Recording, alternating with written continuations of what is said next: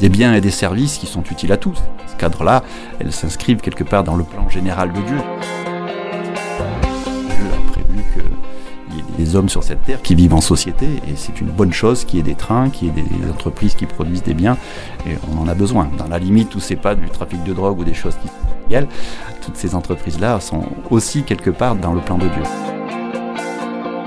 Je pense qu'il y a une place à la fois pour ces entreprises-là et pour des, des, entreprises comme la nôtre qui ont une vocation plus précise sur le fait d'aider les gens à comprendre le texte des Écritures et aider les gens à comprendre l'Évangile à travers une maison d'édition chrétienne.